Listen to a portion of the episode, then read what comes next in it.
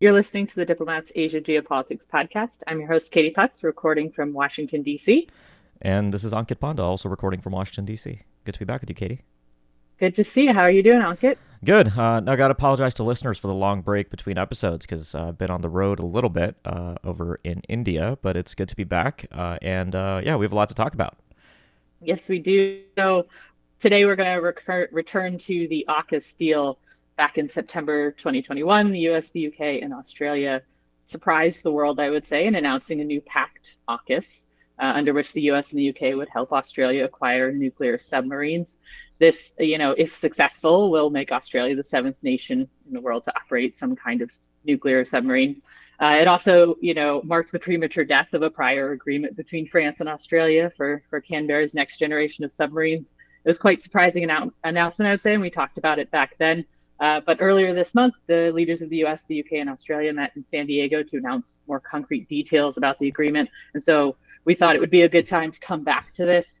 Uh, and I think we should just start with San Diego, Ankit. You know, what and work backwards into the geopolitics of this. But you know, what what did we learn in San Diego about the the AUKUS deal? What kind of concrete details do we have to remark on now?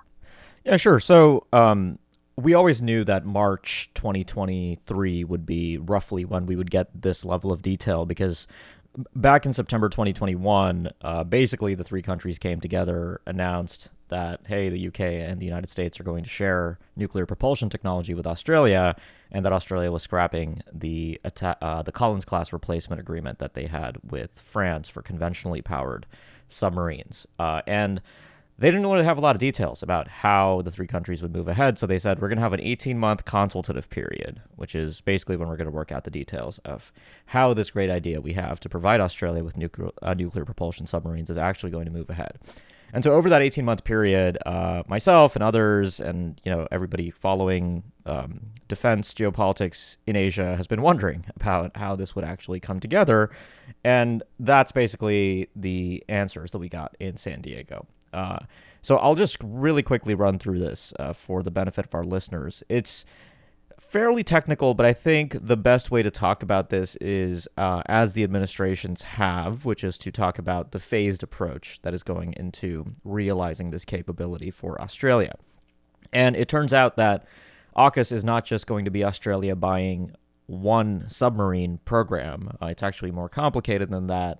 Uh, and it actually, I think, addresses some of the risks and criticisms that had been raised. Uh, you know, I think, Katie, if I recall the conversation we had about AUKUS back in 2021, I think what we talked about was um, that one of the big risks is look, the three countries are justifying this program, uh, this defense industrial partnership, not an alliance. AUKUS is not formally an alliance, it's a defense industrial partnership.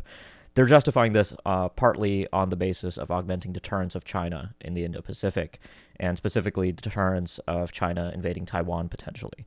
But the, well, the criticism was, well, if you're so worried about China invading Taiwan in the short term, selling Australia submarines that are going to arrive in the 2040s potentially isn't really going to help you augment deterrence in the short term. So some of the answers now in the phased approach, I think, get at this, right? So beginning, for instance, this year, uh, Australian military and civilian personnel uh, are going to embed with the U.S. Navy and the UK uh, to begin sort of gaining some of the know-how of operating nuclear propulsion submarines um, and Significantly, uh, by 2027, both the UK and the US, uh, the Royal Navy and the US Navy, will establish a rotational presence of uh, nuclear attack submarines, uh, conventionally armed nuclear attack submarines, at uh, Perth in Western Australia, which is, I think, a meaningful um, way to address that critique that AUKUS would do little to augment deterrence before the late 2030s or 2040s at the earliest. And then uh, phase three comes in, uh, which is rather significant. Uh, this one, I think, was not really widely expected, which is that the U.S. is going to end up selling Australia between three to five of its own Virginia class submarines, which are nuclear uh, nuclear propulsion, conventionally armed submarines, uh, beginning in the early 2030s. Uh, now that you know, is going to depend on a few factors: U.S. congressional approval, a few movement on uh, export controls, and things like that. But that effectively means that Australia will be operating Virginia class submarines by the early 2030s, which again I think addresses that critique that AUKUS wouldn't realize a nuclear attack submarine capability in Australia until much later. And then we have phase four, which is similar to what I think most analysts took away from the September 2021 announcement, which is so called SSN AUKUS, uh, which is what the three countries are calling the specific submarine that the United Kingdom and Australia will buy. This is going to be based on the United Kingdom's own design for its next generation attack submarine that will replace the Astute class. And this is the one that the Australians uh, are basically procuring through the AUKUS program. This will be built partly in Australia, partly in the United Kingdom with sealed reactor units. Um, look, I think this program still has various risks and problems. Uh, it's not a perfect program. It's not a risk-free program. I don't think there's any such thing as a risk-free nuclear propulsion uh, experimental cooperative project of the kind that AUKUS has set out to do. Uh, but I do think the answers we've gotten uh, get at uh, resolving some of those ambiguities that have been lingering over that last 18-month period. Yeah, you know, I, I think that's a good point that there were sort of these geopolitical questions. You know, if, if these submarines are for deterring China. If you don't have them till the 2040s, what what use is that program? So I guess the question now is is you know those questions have been addressed. Uh, what has the Chinese response to AUKUS been since 2021? They were not terribly happy. Sort of characterized it as, as further attempts at containment. Um, and you know, are, and are there other geopolitical angles to AUKUS?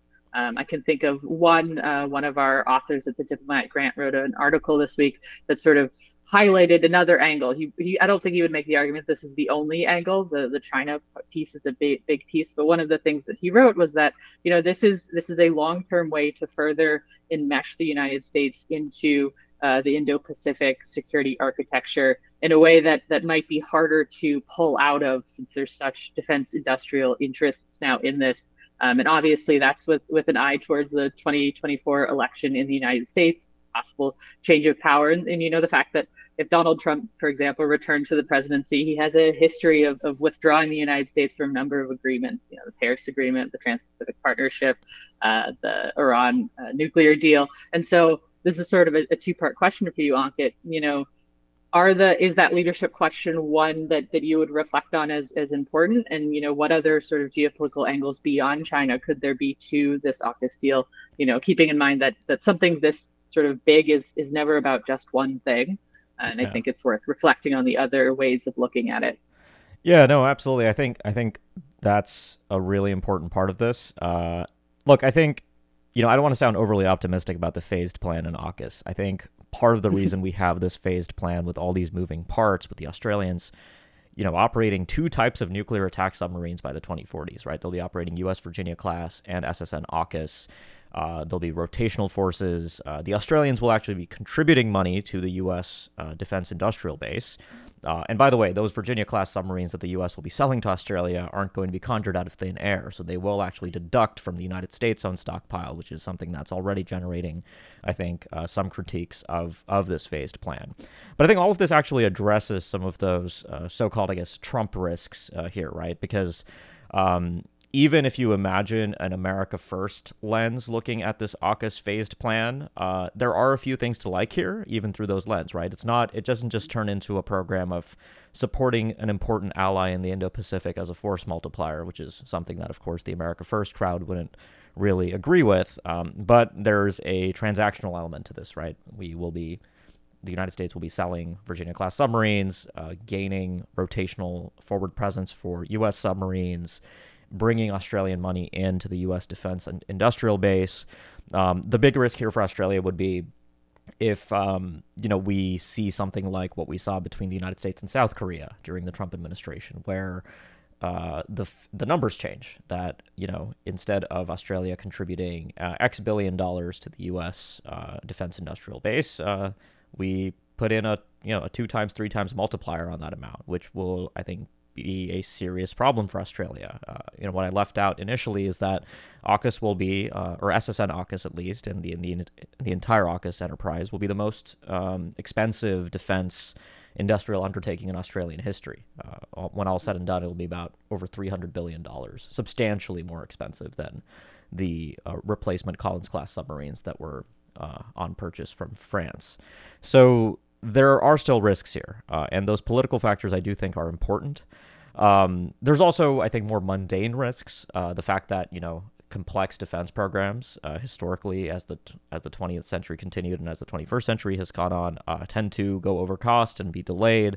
Uh, so there's a really good chance that SSN AUKUS uh, might not arrive on time. And, and that's why I think we have the Virginia class sales, right? There's also a provision that if there is some kind of delay with SSN AUKUS, Australia has the option to buy more Virginia class submarines. Uh, that's part of the reason I actually think the UK might be getting a little bit of the short end of the stick here because the UK is the prime mover on SSN AUKUS that's based on the UK's own uh, next generation submarine design. Uh, but the United States potentially has a lot to benefit from here uh, in the uh, in the earlier phases of AUKUS with the uh, with the rotational presence, which the UK also does get. Uh, but the big one here, I think, is the Virginia class sale.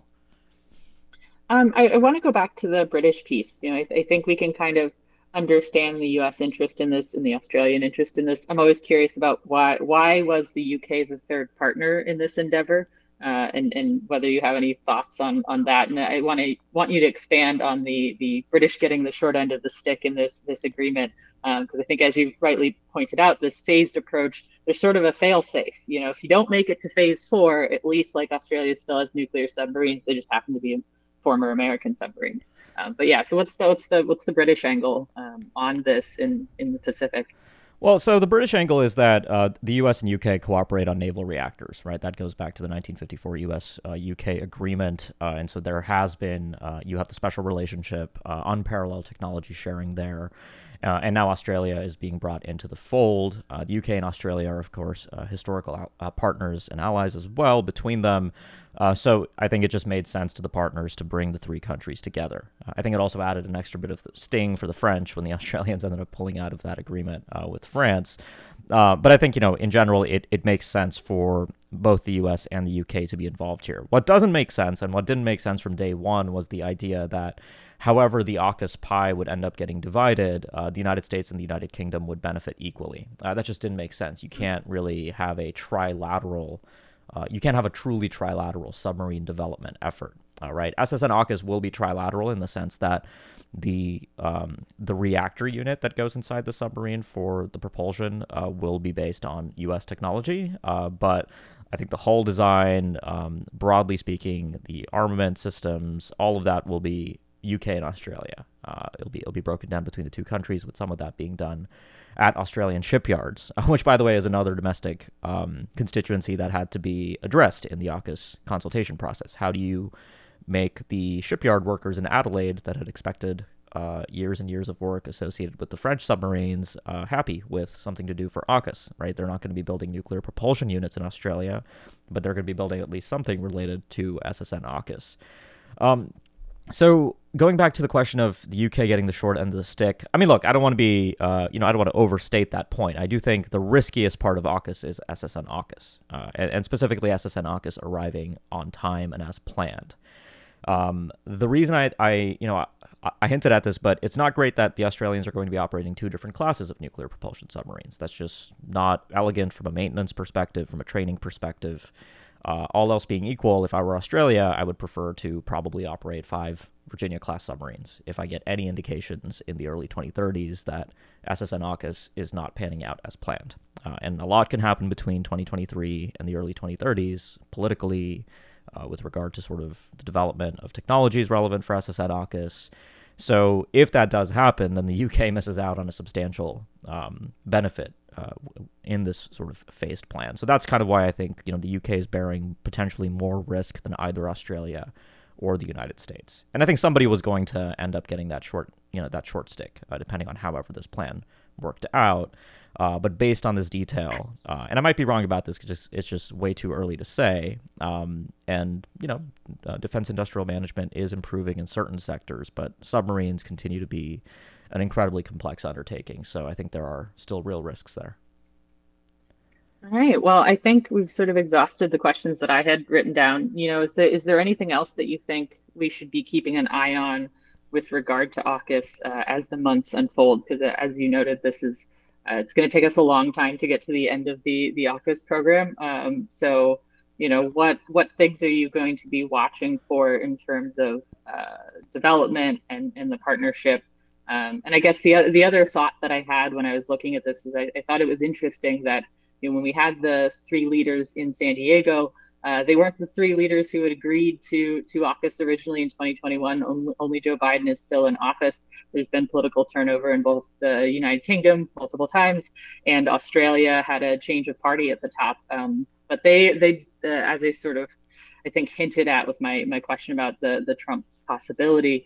Uh, there, there seems to be a little bit more stability in, in those that commitment, regardless of leadership. Whereas in the United States angle, there maybe um, might be some concerns there. Yeah. Uh, well, uh, I guess I didn't really answer your earlier question about the Chinese response. Uh, so let me just yeah, say something yeah. quickly on that. Um, look, I think I think China is basically focusing on the non-proliferation uh, concerns around AUKUS, and there are real non-proliferation concerns, right? This is setting a precedent that uh, nuclear material will be removed from safeguards for naval propulsion, which is something, you know, I won't go into the details, but that is something permissible that no country until Australia through AUKUS now has decided to um, to engage. I mean, uh, the Brazilians have a low enriched uranium uh, submarine program, uh, but the Australians will be using, uh, you know, U.S. and U.K. reactor designs use 93.5% enriched uranium, uh, which is, uh, you know, it's it's in the form of irradiated fuel, which is not suitable for use in nuclear weapons.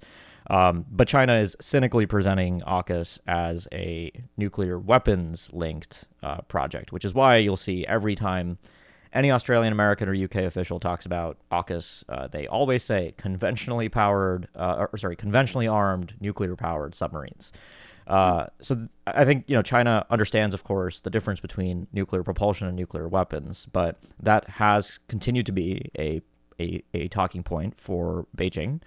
Um, the non-proliferation concerns were uh, important in the in the 18-month consultation process. The the three AUKUS partners engaged the International Atomic Energy Agency, for instance, and the Director General of the IAEA has indicated publicly that he thinks that the um, the three countries are moving ahead in uh, in a responsible way, uh, despite the fact that there's no way getting around the fact that the precedent is being set, and Australia will end up receiving uh, sealed reactor units with highly enriched uranium fuel. That's just um, there's just no way to get around that.